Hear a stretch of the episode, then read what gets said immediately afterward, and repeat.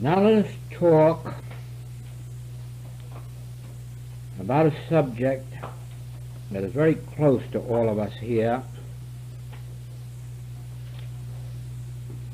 and one which has presented many mysteries to us.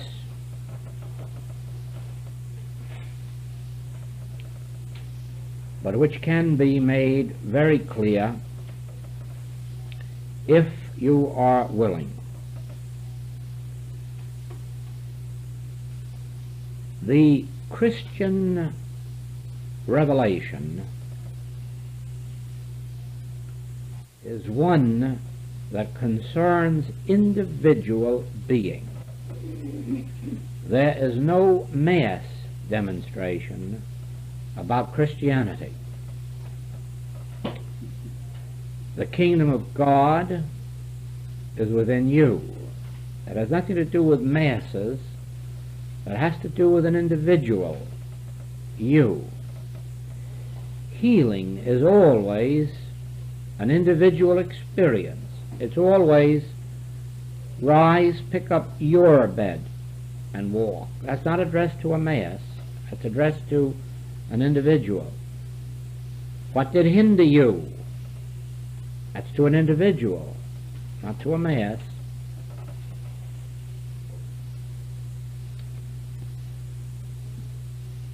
Christianity deals with individual you, individual me.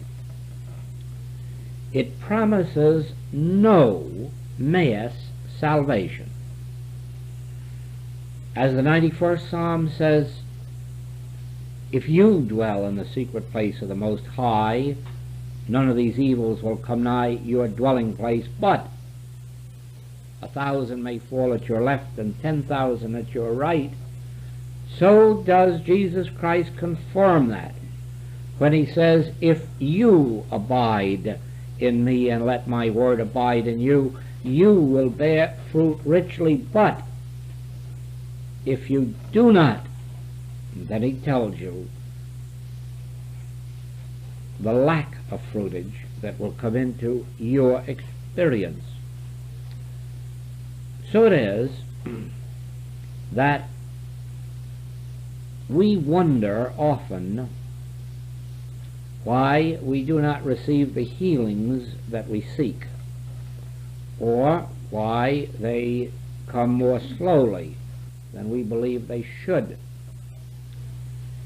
But we do not remember that a healing is the result of a change of consciousness.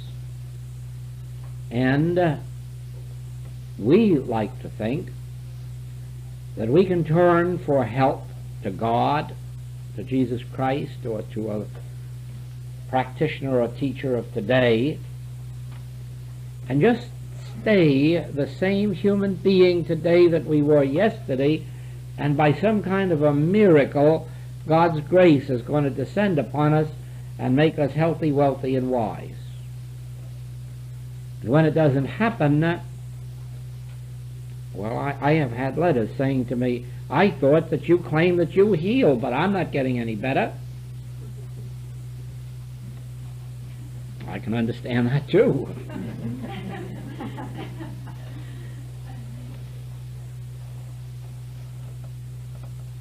in the Sermon on the Mount, which certainly is understood to be the greatest piece of writing that ever was, we are presented with two ways of life.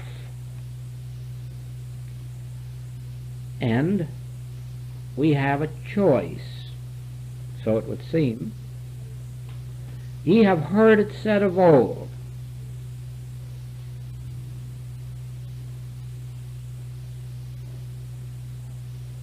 we might pick out a few of those passages just for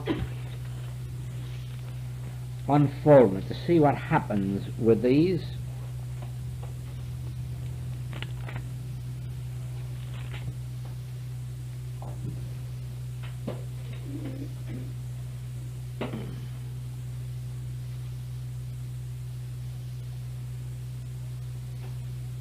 Or he tells us here in the fifth chapter of Matthew, which is the Sermon on the Mount, Think not that I am come to destroy the law or the prophets. I am not come to destroy, but to fulfill. That's a horrible indictment. Because it actually means that if we bring ourselves under the law, we have no right to believe that the Christ will free us. We will fulfill ourselves under the law. Because he says, Whosoever therefore shall break one of these least commandments, he shall be called the least in the kingdom of heaven. Now, he says, and this is the crux of it. When you think of spiritual healing, think of this. For I say unto you that except your righteousness shall exceed the righteousness of the scribes and Pharisees, ye shall in no wise enter into the kingdom of heaven. Now the righteousness of the scribes and Pharisees was this. They obeyed the law to the fullest. They really obeyed the law. They did not disobey the law. And if that's the best you can do, it isn't good enough. Because obeying the law is the least of uh, the Christ teaching. Except your righteousness be greater than obeying the law. And now let's see how he defines that. Ye have heard that it was said by them of old time, Thou shalt not kill. Whosoever shall kill shall be in danger of the judgment. So the righteousness of the scribes and the Pharisees would be this they would not kill.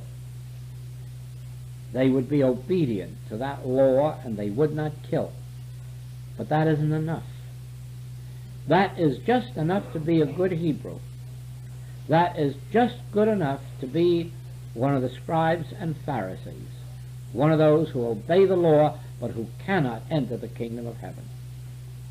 Because Whosoever is angry with his brother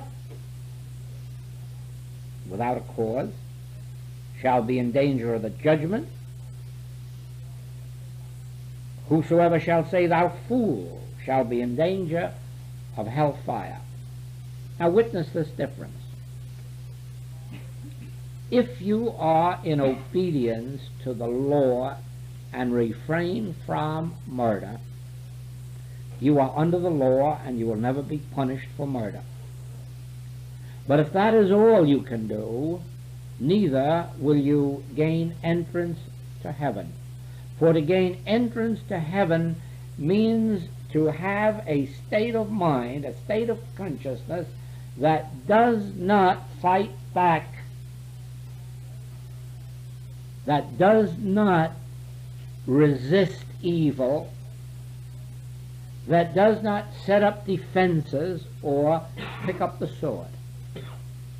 There is the difference between Judaism, as it was taught of old, Christianity as it came in later.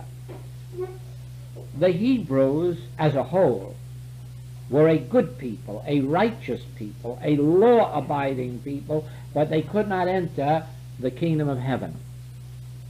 That same thing applies today. Only today it makes no difference whether it's Hebrew or whether it's Christian, because actually there are no Christian churches. All, all of whom we have any knowledge, all would be classified as good Hebrews, because in all churches they are taught to obey the law and nothing beyond that. And it is the beyond that that entails spiritual demonstration and spiritual healing. So that even if you never committed murder, never committed adultery, never did, never stole, never did any of those things that are mentioned in the Ten Commandments, you still would gain no entrance into spiritual living, spiritual healing, or spiritual, whatever it is that is called heaven, harmony. Now, as you go along, you find Therefore, if thou bring thy gift to the altar, and there rememberest that thy brother hath aught against thee, leave there thy gift before the altar, and go thy way. First be reconciled to thy brother, and then come and offer thy gift. Now just imagine that if you came to the altar and left your tithe there, and attended the service, and went through all the rites and ceremonies of the church, you still would be nothing more than a good scribe or Pharisee, a good Hebrew. Because until you took the next step, you would not be able to enter the kingdom of heaven. And the next step is described as becoming reconciled to thy brother. Now, of what does that consist? Because again, it has no relationship to going out and saying, do you forgive me or I forgive you? That again is nothing but a ceremony or a rite. To become reconciled to thy brother means to be able to go off in the corner and ask yourself the question, is man mortal or material? Are we dealing with human beings, some good and some bad, or is my brother the Son of God? Do I accept the fact that all being is spiritual, that God is the only Father of this race. Therefore, all of us are brothers in Christ. That is being reconciled. When an individual sits in their own home or in their own church without another soul knowing what's going, what is going on in his mind and becomes reconciled, opens himself to the realization that,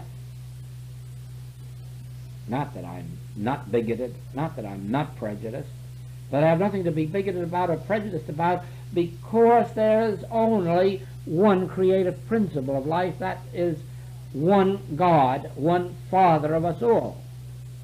Therefore, we are united in Him. We live and move and have our being in Him in what the Master called the household of God, all one family. On the outer plane, we may not be able to mingle with each other that way for the simple reason that each one fills a place in their own cultural background, social background, commercial background. But that doesn't mean that up here that we are holding each other in bondage to those appearances, but rather that within us we are making the acknowledgement of one. You see, unless we can do that, even though we have obeyed all the laws and been to church and been through all the ceremonies, we cannot enter the kingdom of heaven. Now, as you go through the Sermon on the Mount,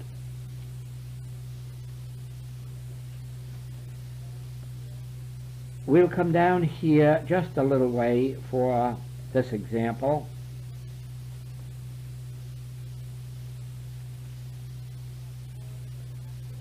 Ye have heard that it hath been said, an eye for an eye and a tooth for a tooth.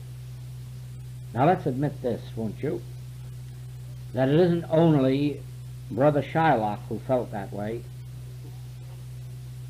but that that is the measure of the human race. And that's the code by which the human race lives. You sin and you go to prison if you get caught regardless of what you do. It's an eye for an eye and a tooth for a tooth. It's always being demanded of us, and we demand of the other. But I say unto you, that ye resist not evil. But whosoever shall smite thee on thy right cheek, turn to him the other also. And if any man will sue thee at the law, and take away thy coat, let him have thy cloak also. And that today is interpreted as being impossible to do. Now the question will not arise in this room as to whether or not it is possible to accomplish. There's only one question that will come up here tonight, and that is there is no other way of entering the kingdom of heaven than achieving it. So if it's so impossible, give up also the belief or possibility of attaining heaven, harmony, or even spiritual healing. Because until we can bring ourselves to that state of consciousness, whether or not we're ever called upon to prove it in life, but to bring ourselves to that state of consciousness in which we can take whatever it is that the human world measures out to us without the desire for revenge or vengeance, without the desire to get back at, without the desire to see even the wrongdoers punished. In other words, ours would have to be the same measure that the Master showed at his capture when Peter took out the sword. Put up thy sword, for those that live by the sword will die by the sword. Father, forgive them, they know not what they do. He did not ask God to punish them, nor did he say, God will punish you, nor did he say, you will get what's coming to you, but, Father, forgive them. Now, Yes, I heard that. It isn't easy. Of course it isn't. The Master said that. The Master said it wasn't easy. Few there be that enter. That's how difficult it is. Few there be that enter. But with us, as we are on this spiritual journey, the question doesn't come up whether it's difficult or easy, nor does it come up Will we succeed? Even that question doesn't come up. All that comes up is, is this true, and can we determine to try it? Now, you know, each one of us is entitled to 490 failures before it counts against them. So there should be no fear in our thought that, well, we can't succeed. We don't have to succeed. All we have to do and all we're called upon to do is acknowledge that this is the spiritual mode of life and that insofar as the grace of God permits, I will live up to that teaching which is embodied under the part that says, I say unto you. The part that says, ye have heard it said of old, that's the part that we have to relinquish. The part that says, but I say unto you, is the part that we accept. Now supposing we do accept it tonight and uh, fall down in trying to live up to it tomorrow. That's only one out of 490. 70 times 7 we're going to be forgiven for our failures. So let's not worry about failure. Let's not worry about whether it's impossible to achieve. Let us agree among ourselves is our aim in life being a good human being and obeying the laws and not being sent to jail and so forth?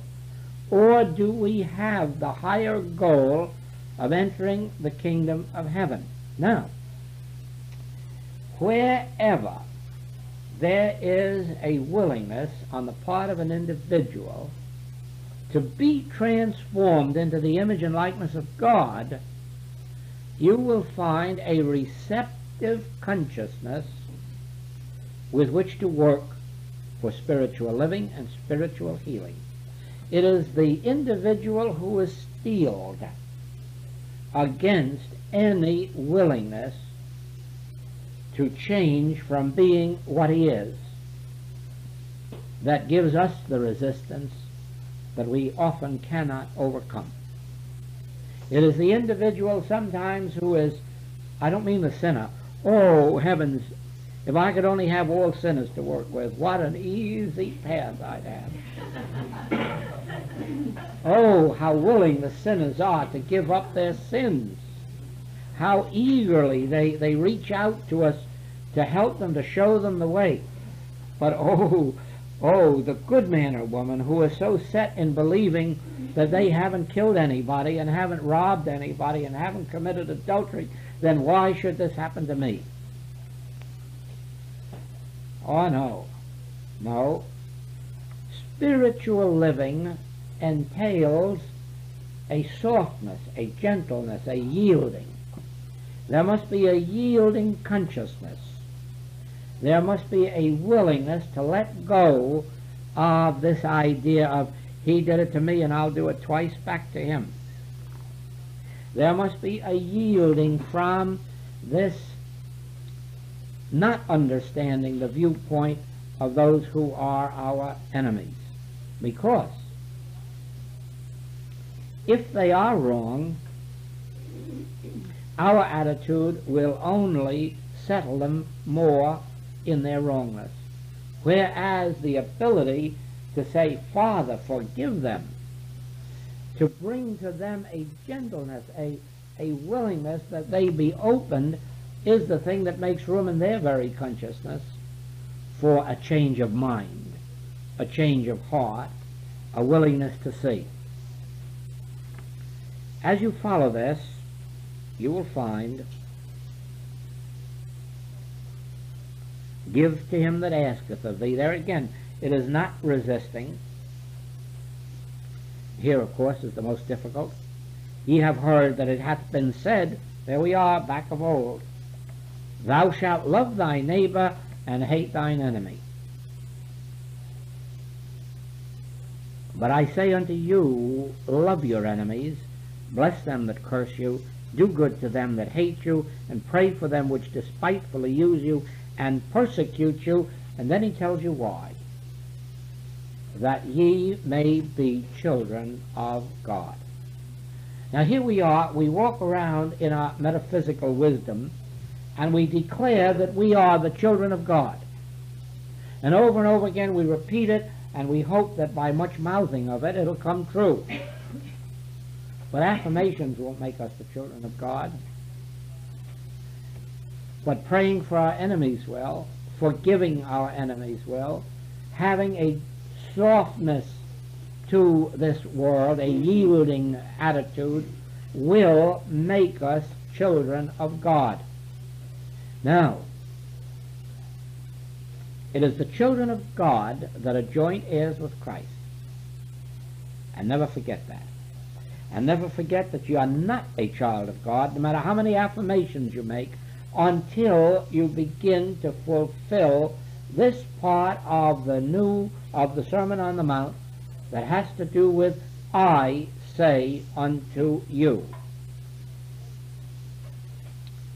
It's a very strange thing that so few people can accept that this master says, For he maketh his sun to rise on the evil and on the good, and sendeth rain on the just and on the unjust. It seems strange, according to our human code, that God does not punish sinners. And of course, he doesn't mean that sinners go unpunished because he has earlier revealed uh, how sin is punished. With what measure ye meet, that's the measure that you get back. As ye sow, so shall ye reap. So the punishment is there, but the punishment isn't from God. The punishment is in our own fulfilling of the law of good or the law of evil. For if ye love them which love you, what reward have you?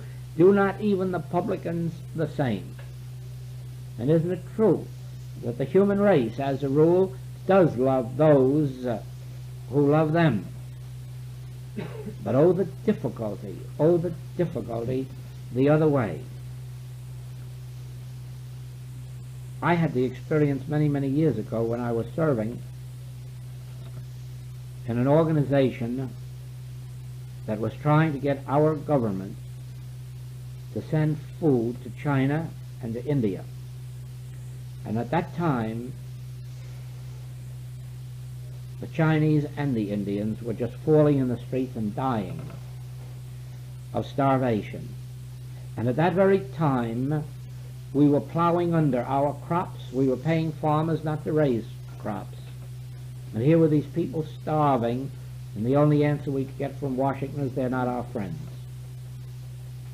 Now, that's not unusual. Oh, that's not unusual.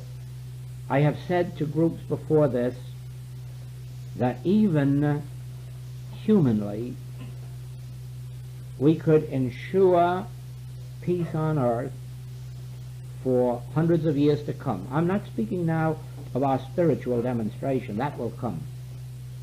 But even humanly, there is a way that would within 24 hours wipe out all possibility of war. You see, in the Middle East, there are over a million Muslims in one concentration camp.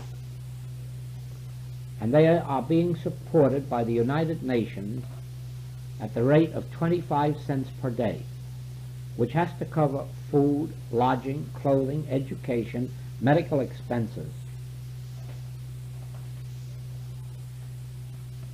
On the other side, there are somewhat over 250,000 Hebrews who have been thrown out of Algeria and Egypt. And they also are in concentration camps because there's no place for them to go. And they also get 25 cents a day for the same noble purpose. I have traveled in the areas in uh, the Near East and the East, and I've seen numbers totaling into the millions who are living on that same 25 cents a day. And there is where all of the danger of war is coming from. If war comes, it will be between the Jews and the Muslims, or it will be between the Muslims and the Christians, or it will be between the communists and the nationalists. Why? Not so much because of the governments, but because of the people who are starving, the people who are living a whole generation uh, without the chance of going into a schoolroom, without the chance of having adequate clothing on their back, and never once being adequately fed. That's where our breeding places are right now of the danger of war. And I can tell you it would be very difficult to foment a war if all of those people were being taken care of and knew that there was love on earth. Somebody that cared. You wouldn't get them into armies to fight. But this way, they don't need arms and ammunition. Just give them a pocket knife and they'll go to war. And you can't blame them from the standpoint of where they are at the moment. And so it is. When the Master says then, What reward have you if you love those that love you? What reward have you when you send food and clothing and even arms of protection to your own allies and your own friends, for do not even the publicans the same? What? What? And if you salute your brethren only, what do you more than the others? Be ye therefore perfect, even as your Father in heaven is perfect. And that perfection, I go back again, can only be individual, it can't be collective. Neither you nor I can be responsible for what is done by our governments. We can, to the best of our ability, vote according to our own intelligence, where voting is allowed. But that is not the answer. We cannot force our governments, any of us, to do anything it doesn't want to do. Therefore, we cannot hold ourselves responsible for mass action, but it isn't the government that has driven you and me to the spiritual way of life. It is our individual salvation that concerns us. We are not here to live and move and have our being in spiritual consciousness because of any mass movement. It is because individually you and I have been compelled to seek the spiritual life. So it is that even though we may not be responsible, and as I say, I have served with committees trying to bring about these better conditions and with no success, I know now that that is not our function. Our function is to perform these things to the best of our ability, individually, in groups where possible. There are ways, the first way, of course, is that we acknowledge the rightness of this. Before we acknowledge the rightness of it, we can't act on it. But if we can acknowledge that, yes, I have loved my relatives and my friends, I have made provision for sending my children to school, and possibly even helped out some of our community. But according to this, have I gone far enough? When it dawns on your consciousness that you haven't, and you begin to search yourself, very quickly you will find ways and means, not merely physically or financially, but sometimes only spiritually through prayer, to help set your brother free. Whether you free him of punishment by praying for forgiveness, whether you do no more than become reconciled with your brother inside of yourself and recognize that God's grace must be a universal activity and that it must fall on the just and the unjust, if only we succeed to that extent, we have opened our consciousness for the dawn of spiritual realization which results in what we call spiritual healing. Consciousness is now open to receive the grace of God because the healing, spiritual healing, is an act of grace. It's not the act of a human being. It is an act of grace. But an individual must themselves open their consciousness to receive an act of grace, and the Master has shown us how we can do it when we have a transformation of consciousness so that we no longer live only by the law, when we're no longer just satisfied that we're not breaking the Ten Commandments and that we are contributing to our community chest or so forth and on, but when we've gone a step further than all that and become to open ourselves to this spiritual living and read the Sermon on the Mount. Read it a thousand times until it impresses itself upon you that there are two ways of life. The way the world is living now, the old Hebrew way. You have heard it said of old. Or the new dispensation, which he gave and which has not yet been accepted. That of living according to a divine grace. Living according to a law of love but not loving your neighbor who is your friend, but loving the neighbor who is also your enemy. Then you'll find that you yourself have opened your own consciousness to grace because you're reconciling yourself with your brother, you're loving the enemy, is itself an act of grace. And that's what heals. Healing can't come to you from another. Healing has to come to you from within your own being. It has to be you placing your bread upon the waters, and then it's your bread that comes back to you. So that healing means opening and giving, letting flow life, truth, love, forgiveness, justice, mercy. When that happens, an act of grace has been performed by you, and the act of grace heals you. even Jesus, when he was healing, could do no more than open the consciousness of those who were healed. And they themselves then had to, by some act of acceptance, provide the opportunity for that grace to perform. Stretch forth thine hand. Who could stretch forth a crippled hand? Nobody. So there had to be a release before the hand could be released. Who, what cripple can rise and pick up his bed while he's crippled? No, until the mind is uncrippled, the body's got to remain crippled. And so it is.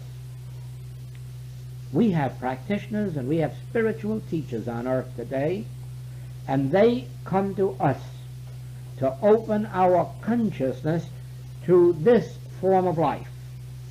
Not to insisting that we can go on being the old Hebrews and have Christian healing, but that we have to open ourselves to a Christian way of life so that the Christian grace can enter.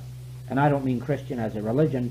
You can just well be a Mohammedan or Hindu or Confucianist or Buddhist and have Christian grace because by Christian I mean only spiritual, divine. You see, it's a strange thing when you're in this work and you come up against the adamant human thought that just is going to be a human being forever, but of course they're going to add a little spiritual healing to it. And then find surprise that it doesn't work. If your spiritual study and your practitioner or your teacher doesn't bring about in you a change of consciousness to where there is a greater love, a greater forgiveness, a greater forbearance, a greater sense of justice, a greater sense of peace, they're not preparing you for a spiritual healing. And if by chance you do have a healing, which often happens, through the practitioner's state of grace, and it has resulted in no state of grace or change of consciousness in you, your healing is nothing more or less than having been sick yesterday and well tomorrow with the possibility of being more sick tomorrow. You see, do not sin again, lest the worst thing come upon you. Do not go back and get angry with your brother. Do not get unforgiving. Do not get unloving. Do not get uncharitable. Do not go back to just fulfilling the law again, because you'll be under the law. But when you come to a spiritual teaching and you read the inspired passages in some of these writings, any of the writers who have written on spiritual things, I don't know how it's possible to be a human being again. I don't know how it's possible to believe that you can come into the atmosphere of these mystics, these who have lived in God and with God and through God, and then draw the conclusion that you can go on being that same kind of a human being and get some of the grace that that person's had whose life testifies to their willingness to live according to I say unto you. So it is that when you come to the next chapter and you read about do not your alms before men to be seen of them, again you have to be reminded of this. God is closer to you than breathing and nearer than hands and feet. If what you do is meant to please men, you don't have any idea at all in your mind, unless you want to fool yourself, that your thought is on pleasing God, because it isn't. When you're ready to please God, you don't care whether your brother knows about it or not, or your fellow man. When you are serving God, you're not interested in whether anybody sees it, knows it, or hears about it. You have no interest in what man thinks about you. Because at that time, your heart and soul and your mind are on fulfilling the demands of God, not of men. How many times have the martyrs been martyred? How many times have they been led to the stake for violating the law? How many times have they been crucified or burned in oil for violating the law. Who cared? The martyrs? No, they broke the law to suit their own convenience. Or they care about the law. They are preaching Christ. And if man gets in their way, man's got to get out of their way. If not, they're willing to pay the penalty for it. But nothing is going to stop them preaching Christ. Not even protecting themselves from jail or the stake. So it is that if you catch the vision of the Sermon on the Mount, you will engage in certain philanthropies, But you will come to the realization now that you're not doing it for man or to be seen of men or to be thanked by man, but for the fulfilling of a spiritual law of love. And one thing is sure, that in omnipresence, your heavenly Father that seeth in secret rewardeth openly. So it is with prayers. When we meet here and pray together, which is what our meditations amount to, it's not praying to be seen of men, because we're not here for that type of prayer. We are here, and nor are we praying for anything. We are here for instruction from the Father. Quite a different thing than if we went out of here and then met someplace just for the purpose of praying. Be sure then we would be saying, well, you did that to be seen of men. Here, we're here for instruction. Whatever goes on here is for nobody's glory. Whatever goes on here is merely for our mutual instruction in the things of Christ. But I should hate to go out of this room and conduct a public prayer somewhere. Some of you who have been with me in San Francisco, or anybody here, may remember how we stopped that thing of praying over collections in public hall. But quickly that was stopped. How nonsensical to get out in a public hall and start praying to God for uh, increased supply. Sad enough to do it in secret without making a, a mocking spectacle of it in public. Now, the kingdom of God is within you. Here it is, right where I am, right where you are. And if I have to go to God, I have to go within. Or I'm not going to God, I'm going to man. Do I believe the kingdom of God is within me? You know I do. And that is why I'm willing to spend my time in contemplation, meditation, tabernacling with the Father within me and the Father that seeth and knows whether I'm on the level or not inside, rewardeth accordingly. If I'm not, there's no use trying to fool the infinite intelligence of the universe or the divine love of the universe because what it seeth in secret, that's the measure that comes back. Do you not see now that in establishing, in reconciling yourself with your brother, it isn't necessarily a public act. It is going within to the Father and acknowledging what our wrong is, righting it within ourselves, and then stepping forth in agreement that I must not sin again lest the worst thing come upon me. And even if it weren't going to come upon me, I have no right to go back to positions outgrown. You see, the Christian life is an individual life. There are no rules or regulations. There are no commandments. There is merely the injunction or the reminder that as we sow inside of our own being, the Father that seeth in secret will see that we reap. And our righteousness must exceed the righteousness of the scribes and Pharisees because we must find a way of life that conforms to a spiritual standard and not a human standard.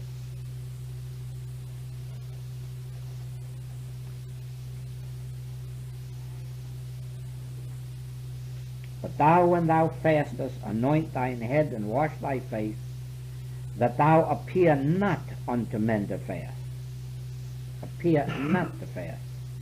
How many times I've said, let's keep our business suits on and not wear uniforms. And let's keep our ordinary conversational tones, not this sanctimonious business. Not let pretend to the world how sanctimonious we are, or even try to convince them we are, when the only one we have to convince is the Father within. And there's only one way to convince the Father within, not with words or with thoughts, but by a mode of life that conforms to the Sermon on the Mount. You see, spiritual healing is a two-way project. A practitioner or teacher on the spiritual path cannot do very much healing if they are living alive. Because it isn't the words that a practitioner thinks or speaks or writes that heals. It's the state of consciousness in which they are living on the inside. That is what opens the healing grace. The words in their lips can be lies. The thoughts in their mind can be foul. But when the life is lived inside, then the Father that seeth in secret is there. In other words, then, the healing agency is not words or thoughts.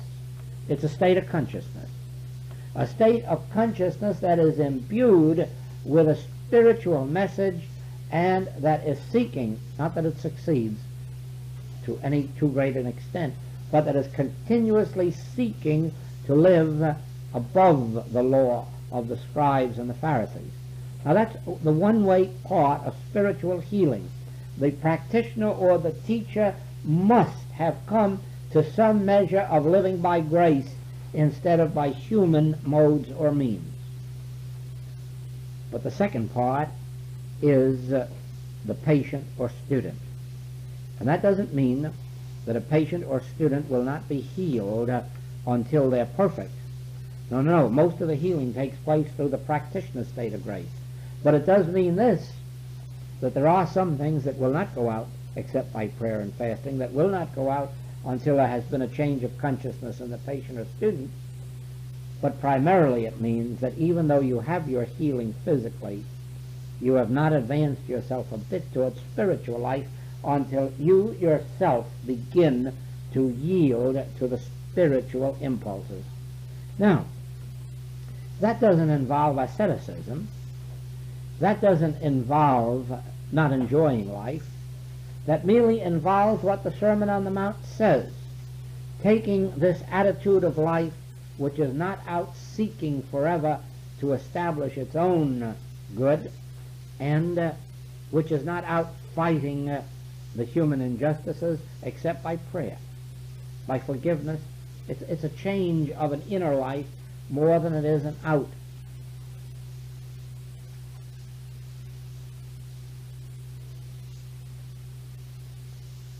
Children respond so easily to spiritual healing because they have not, in most cases, built up that adamant sense of self.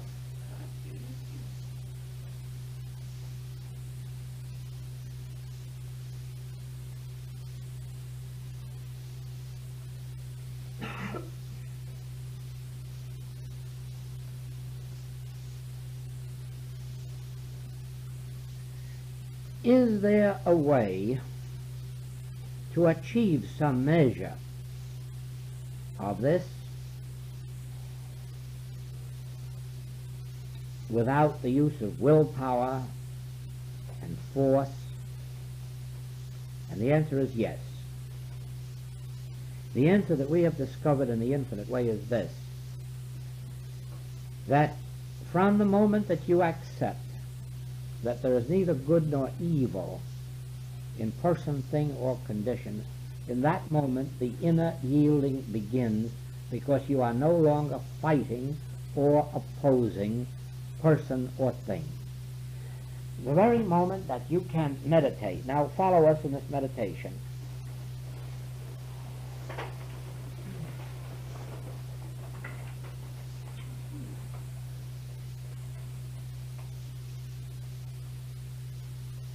There is a spirit in man, spirit of God.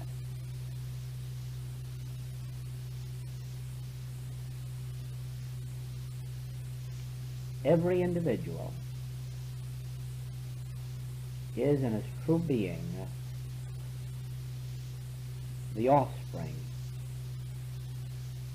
of a spiritual creator. Every individual is endowed spiritual qualities and spiritual faculties.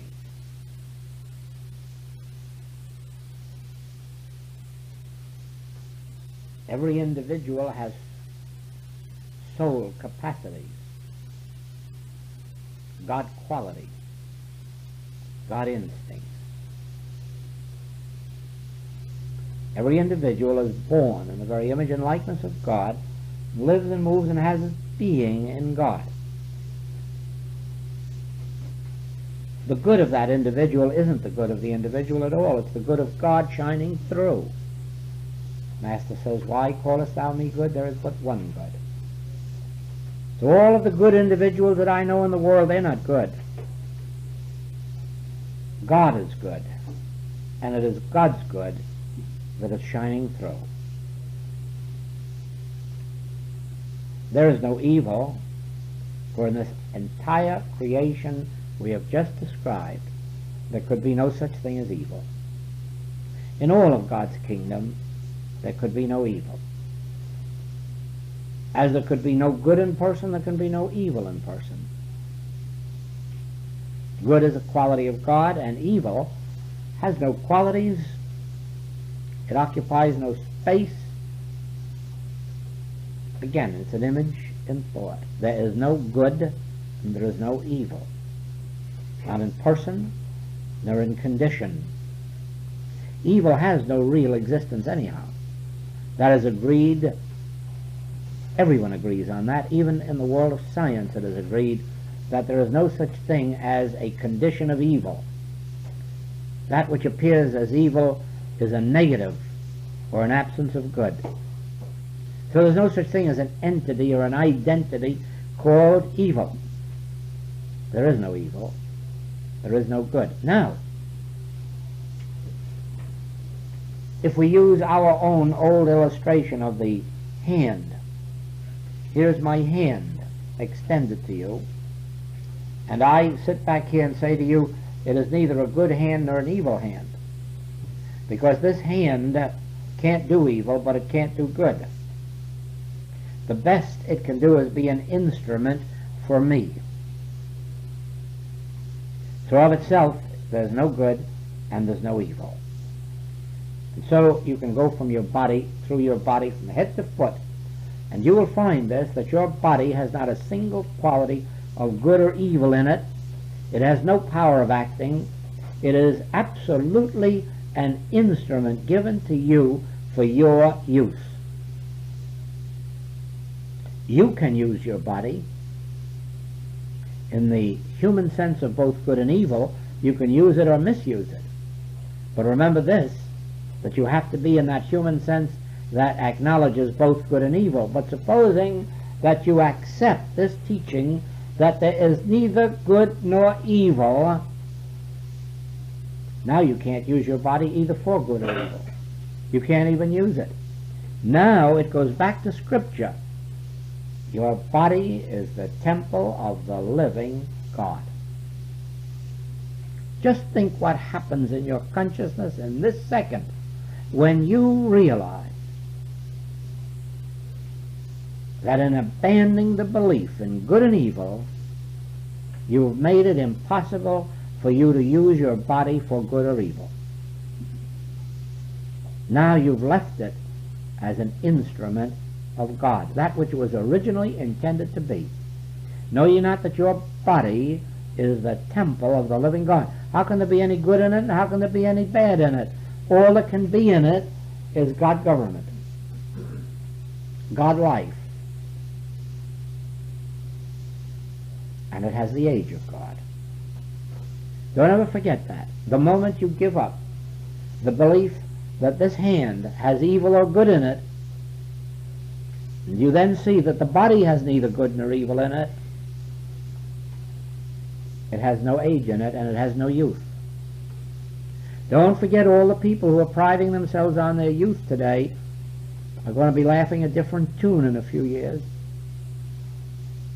Because as long as there's good and evil in their mind, there will be good and evil in their body, young and old in their body, sickness and health in their body.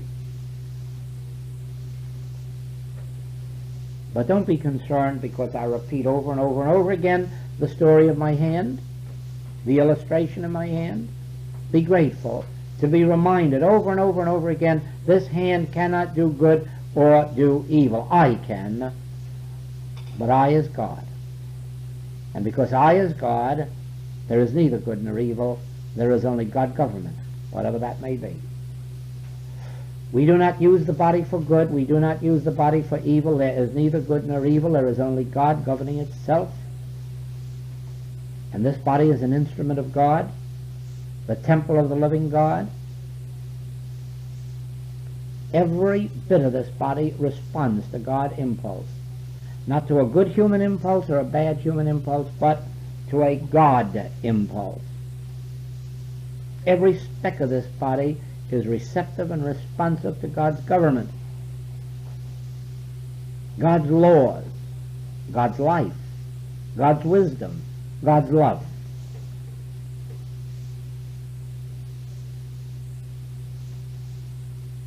Everyone leads the monastic life the very moment they agree that nothing good nor evil can enter here, only God. God is in his temple.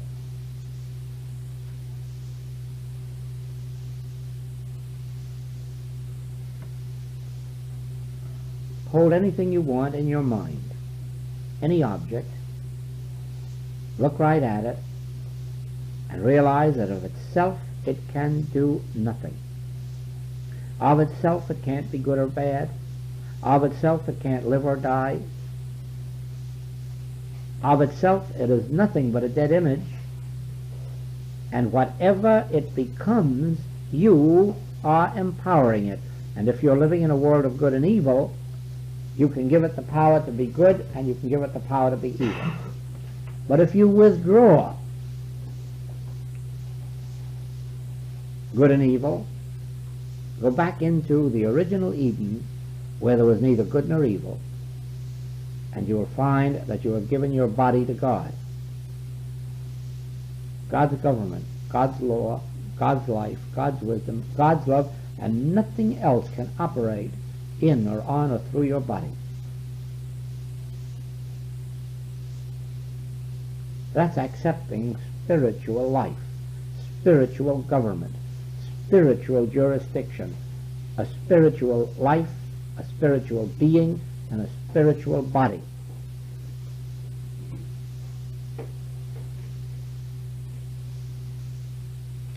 Thank you.